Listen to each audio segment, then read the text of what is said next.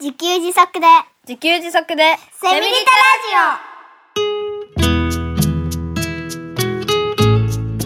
この番組はパーマカルチャー研究所の三栗祐樹が自給自足で幸せなセミリタイヤ生活を送る知恵をお届けします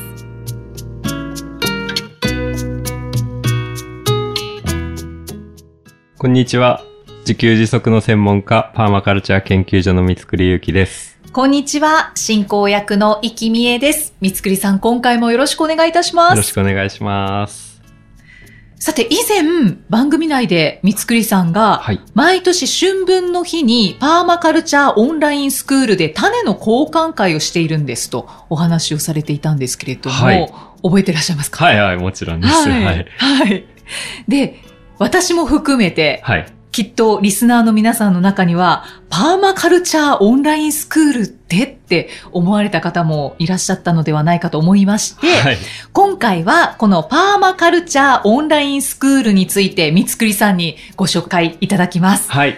お願いいたします。はい、お願いします。じゃあ、ズバリ、はいこのパーマカルチャーオンラインスクールはどんなスクールなんでしょうかはい。えー、そうですよね。 このはい話、なんかたまに出していながらちゃんと説明してなかったなということで。そうはいそうそうなんですそうよなねん。ですよね。はいで、まあ、パーマカルチャーオンラインスクールなので、まあ、その名の通りオンラインで、えーパーマカルチャーを学ぶスクールなんですけれども、はい。えーまあ、具体的に何やってるかというと、うん6ヶ月間のカリキュラムで、まあ、パーマカルチャーを学ぶ、オンラインでね、学べるようにしております。はい、はい半年間。半年間ですね。はいはいで、えっと、その間は個別相談、まあ、僕と個別相談も可能だっていうことと、はい。あとはね、クラスルームって言って、まあ、オンラインのチャットですね、簡単に言ってしまうとね。うんうんオンラインスクールなので、スクールってやっぱり学校みたいなね、教室みたいなね、あ、そうですよね。うん。要は仲間、友達というか、がいる状況もあると楽しいじゃないですか。うんということで、僕との1対1だけじゃなくて、その、クラスルーム、まあ、チャットがあって、はいそ。の、オンラインスクール生同士が日常的にそのチャットでおしゃべりできる。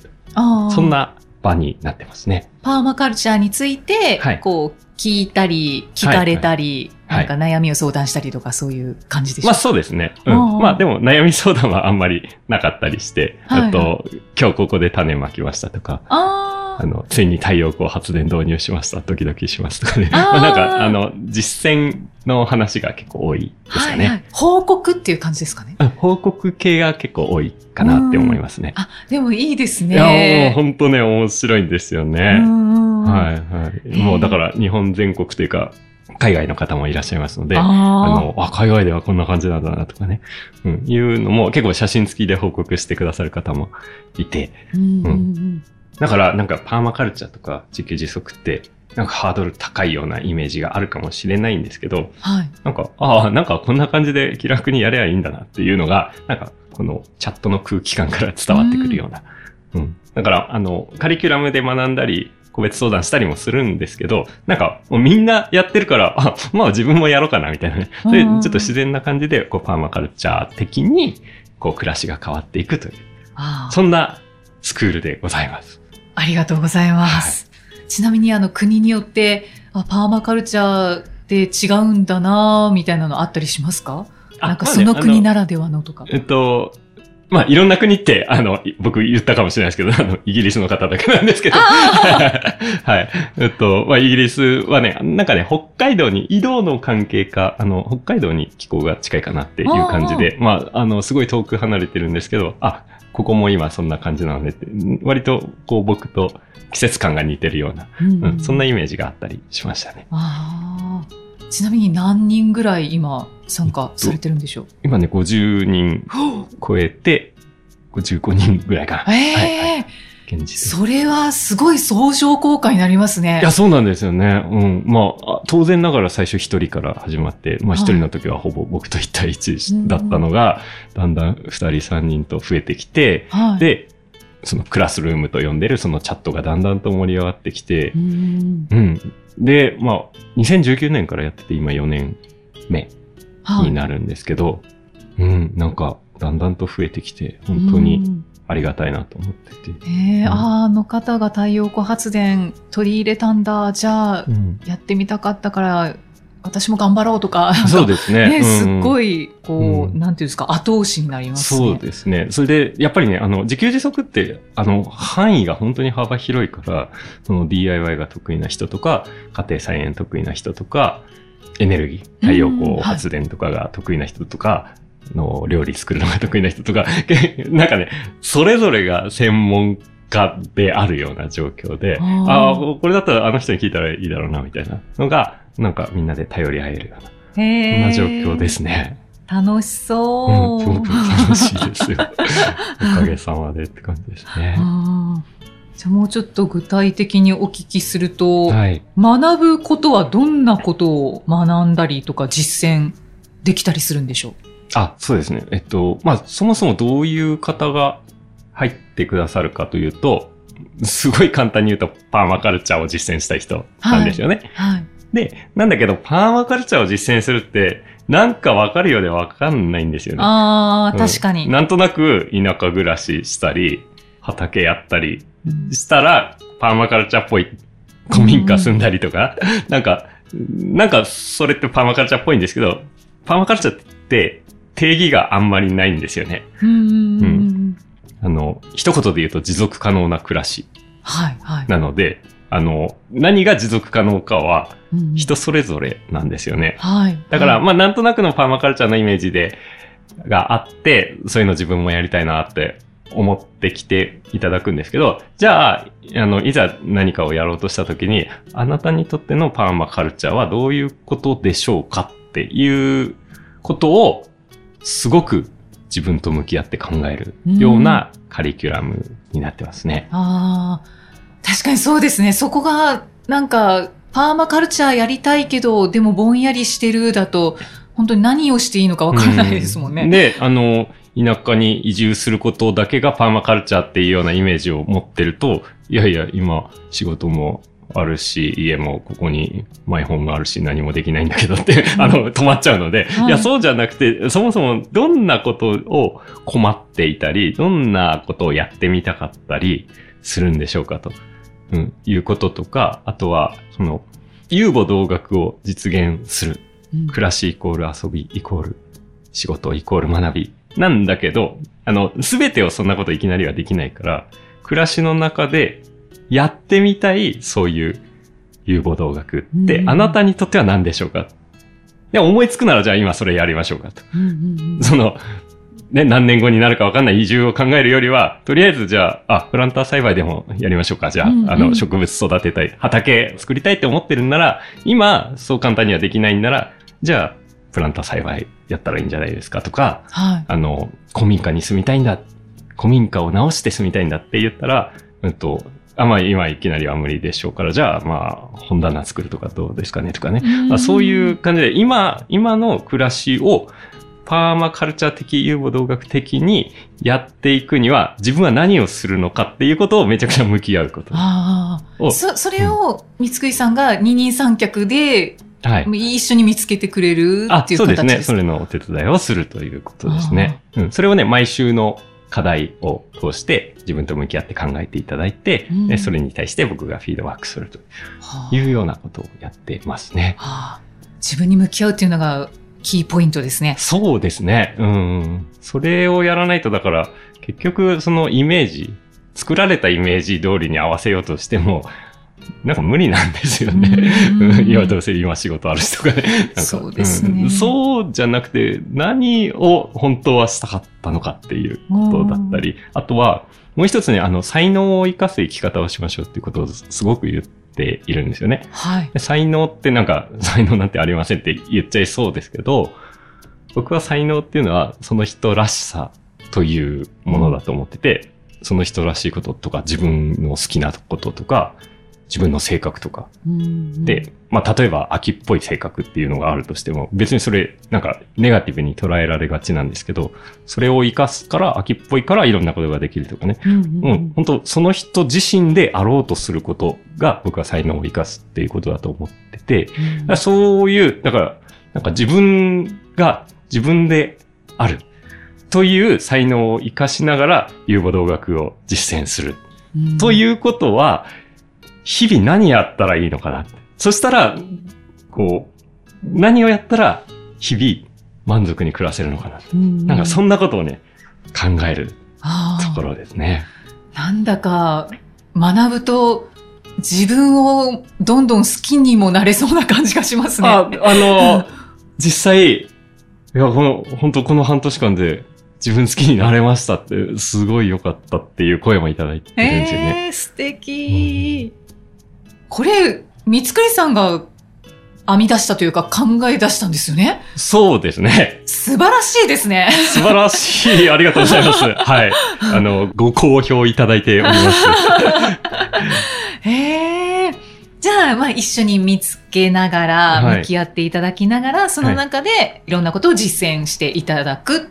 そうですっていうねことなんですねうん。だから結局、こちらからこれをやってくださいっていうのは、まあ課題をやってくださいなんですけど、あの、次は小屋作り行きましょうとか、そういうことを教えてるわけじゃないんですよね。はいはい。うん。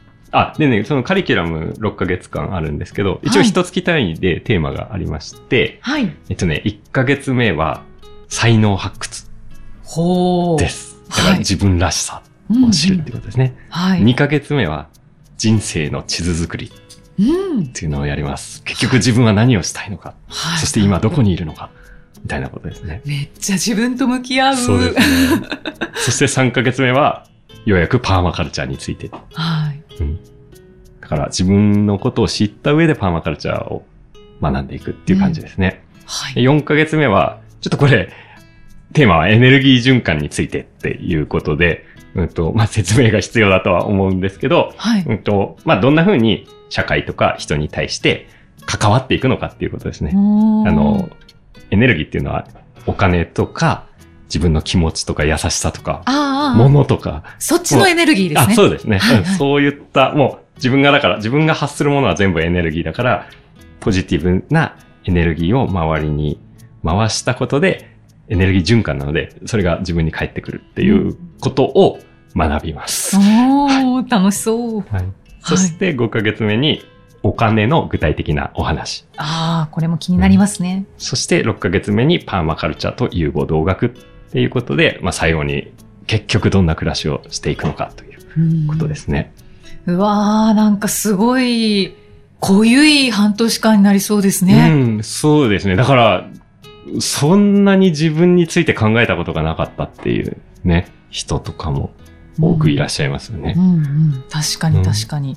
で、やっぱり自分について考えるってね、そのやったことがない人もたくさんいるので、なんか、何を考えていいかもわからない。 まあまあ、だから課題があるんですけど、毎週の課題があるんですけど、うん。あと、なぜか怖いみたいな。あ、そうなんかあですよったりしますね。よねうん、自分のことをちょっと直視するのは怖いっていうのがありますよね。はいうんうんはうんまあだから、そんな自分に、うん、だから、その怖い、怖いからこそ、そこにいろんなヒントというか、はい鍵があるわけですよねい。う。んうん。そそうですね。そこを明らかにしていって、そうかっていうね、感じで、えー自分はこれがやりたかったんだ。うんうんうんじゃあ今の暮らしでできることなんだろうって言って、徐々に、あ、これ自分はパーマカルチャー実践してるじゃん、こうやって毎日って感じになっていくんですよねう。んうんうん。わあ、すごい。じゃあ、パーマカルチャーオンラインスクールならではの特徴って何かありますかそうですね。あと、まあ、まずオンライン、オンラインスクールなのでオンラインだっていうことで、だから、あの、パーマカルチャーを学ぶワークショップとかって結構あるんですけど、それって全部リアルなんですよね。うん例えばあその、小屋作り体験とか、田植え体験とか。うん。で、まあ、それがリアルの講座で、いろんな、全国各地でいろんなものがあるんですけど、パーマカルチャーオンラインスクールなので、そういうことを全部できないわけですよね。ああ、うん確かに。ね、だから、あの、生き方を考える。で、えっと、じゃあ、生き方を考えるってどういうことかっていうと、自分の暮らしをメインに考えるんですよね。うんうん。だから、どこかに何かを求めに行くというよりは、今ある自分の暮らしをどう変えていくかっていうね。うん。そのパーマカルチャー的に。うんうんうんはういん。そこに向き合っていく。ので、だから、あの、別にね、どう生きていきたいかを考える。すごい、抽象的かもしれないですけど。そしたら、あの、別に都会暮らしをしたいというパーマカルチャーもあるんですよね。ほう。うん。あとは、会社員で、やっていくというパーマカルチャーもあるんですよ。はいはうい。んだから、その決まった形がなくて、パーマカルチャーって言語化されているのって、3つの倫理と12の原則っていうのがあるんですけれども、うんうんえっとね、まあ僕がその中でも好きな、その3つの倫理の一つに、人への配慮っていうのが言葉があるんですよね。はい。パーマカルチャーってなんだ人へ配慮することです。っていう説明がなされてるんですよね。はいはい。で、これを僕はね、人への配慮ってこう、あの人に何をしてあげてっていうイメージがあるかもしれないですけど、僕は自分への配慮うんが最重要だって考えてるんですよね。はい。自分が望むことを自分に対してちゃんとやらせてあげるというのが、人の中でも最も重要な自分への配慮だ。うんだか、ら、自分の本当にやりたいことは何かを向き合って考えるというカリキュラムにしてるんですよね。うんうんうん。ああ、そうですよね。自分も人の一人ですもんね。えーね、ついね、なんか人に、人に与えなきゃみたいなうんイメージがあるかもしれないんですけど、自分に最初に与えてあげて、自分を満足させてあげて、その満足感によって、優しさが溢れ出す。うんその優しさに触れた人が変わっていくみたいな。はなんいか。それそれ、そういうエネルギー循環をイメージしてるので、はい。はいはい。だから、 あの、今のご質問は、パーマカルチャースクールなら、あ、オンラインスクールならではの特徴っていううんことでしたけど、その、リアルで何かワークショップをやるんじゃなくて、うん、あの、生き方を追求するっていうことですようんうねん。そうですうんね。。なんかで、だまかあ、ら、どこかに行くわけではなくて、まあ、オンラインなので、本当に、本当にとことん自分と向き合うっていう形ですかね。そうですね。うん。んだから、パーマカルチャーって、ね、なんか、あ、どんな田舎暮らししようかなみたいな、 なんか、そこを学ぶのかというイメージが、最初はやっぱ、その名前聞くとそうだと思うんですけど、実際にやることはそんなことなんですようーね。ん。ね、ちょっと、ああ、意外って思われた方もいらっしゃるかもしれないですね。はい。で、あの、冒頭に種の交換会のお話を私の方からさせていただきましたが、あの、種の交換会の他に、スクール生同士の交流の場ってありますかあ、そうですね。えっと、まあ、日常的にね、さっき申し上げたあの、スラック、あ、スラック、 えっとね、スラックっていうのはチャットアプリなんですけど、あーはいははい、うんそこで、えー日常的にオンラインでの交流はあるんですけど、やっぱりリアルでも交流したいというん。うことで、合宿をですね、お、やっておりまして、はい。まあ、2020年から毎年やってるんですよね。はい。で、最初は僕の住んでる札幌の、札幌の温泉街、定山系温泉っていうのがありまして、合宿ですよね。合宿、温泉合宿。まあ、みんなで温泉に泊まって、あの、ひたすら食べて飲んで喋るというね、えーもう超楽しい会なんですけれども。うん旅行じゃないのかっていう感じもし まますあけど。旅行ですよねね。いいですねうんでもねええでね、あのーありがたいことに全国からね、あー一番遠くは沖縄から来ていただいたり、 ね、あのー本州からも飛行機に乗って来ていただいたりしてですね。はい。はい。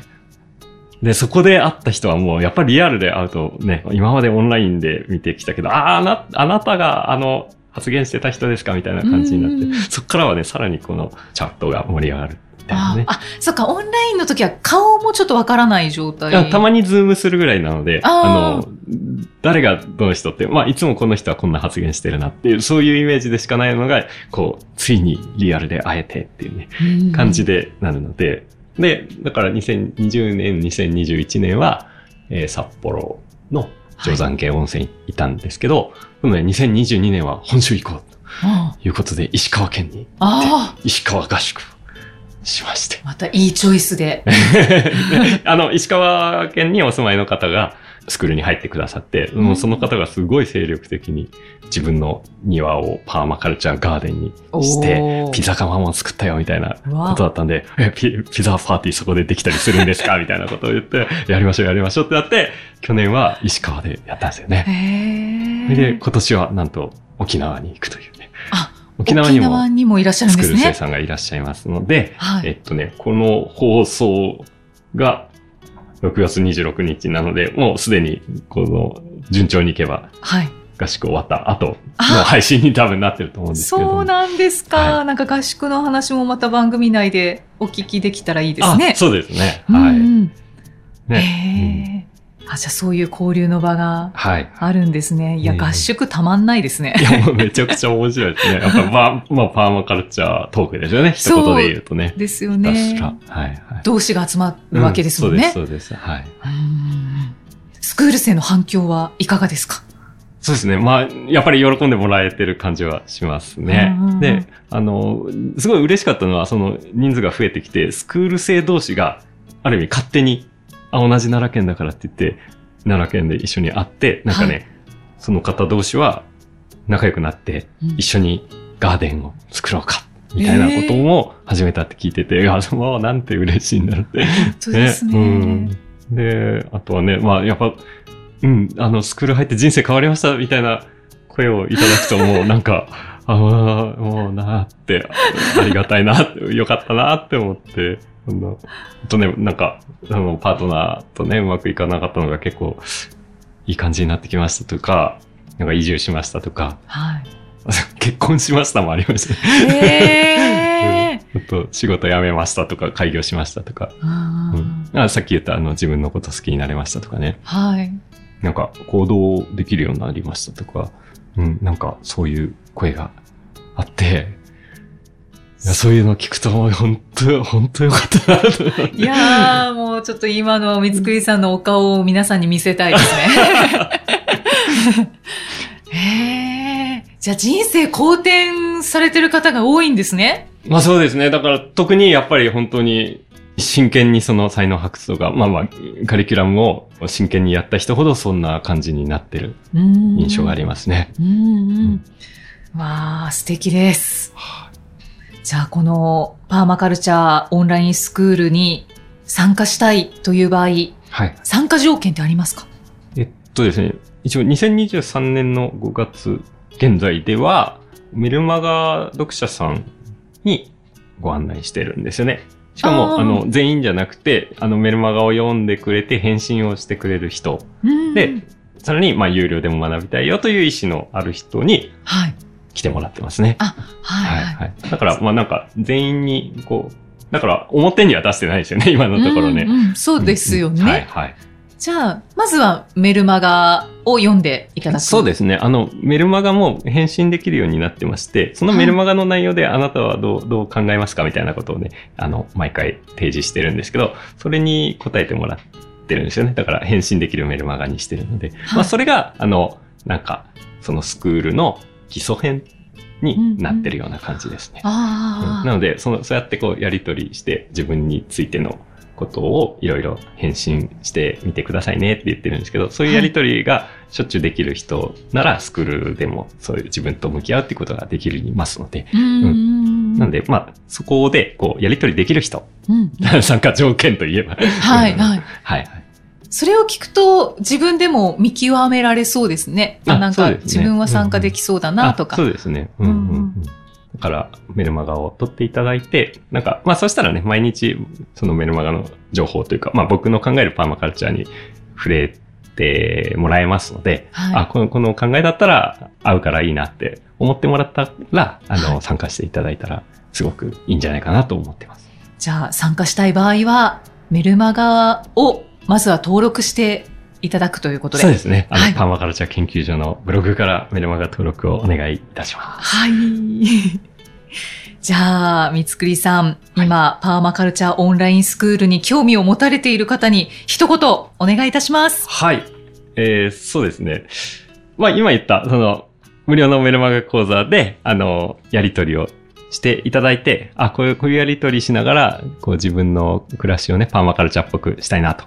そういうふうに思う方は、スクールに入っていただければいいかなと思います。はい。で、今はね、うーんと、50人以上の仲間が、すでにそこに存在してるっていうのがね、すごく大きいなと思っていて、えっと、なかなかね、そのパーマカルチャーってまだまだマイナーな分野ですから、この仲間探しがそもそも難しいんですよね。あうーん、だけど、ここに来れば、50人以上の仲間がいて、オンラインでしょっちゅう日常的にチャットができて情報交換ができるということなんで、そのカリキュラムもそうなんですけど、はいあ。の、仲間と会えるっていうところはすごくいいんじゃないかなと思っています。うんうん本当ですね。うんまあ、あとは種交換会とかもね、はい春分の日あたりにやろう。一応高齢化してますので、んうん、そんなのも参加できますので、いいんじゃないかなと思います。はい。ありがとうございます。はいぜひ気になった方は、まずはメルマガをチェックしてみてください。はい。はい。三井さんにパーマカルチャーオンラインスクールについてご紹介いただきました。はいありがとうございます。ありがとうございます。じゃあ最後に、今回も、 締めの鴨尾よしこさんのメッセージをご紹介させていただきます。こちらは第25回目のセルフケアについてとメッセージのご紹介をしました。その時のご感想ですね。はい。はい。えー私もかなりの近眼、そしてパソコンの前に座っていること、長い日は長いですからね。三井さんは大自然の中にお住まいなので、パソコンから目を離して外の景色を見られた時に、それが自然と目の癒しになっているのかもと思いました。私も窓から広がる広大なモンゴルの空と山々が目の保養です。話はそれますが、モンゴル人、特に遊牧民の人たちは相当視力がいいと聞いたことがあります。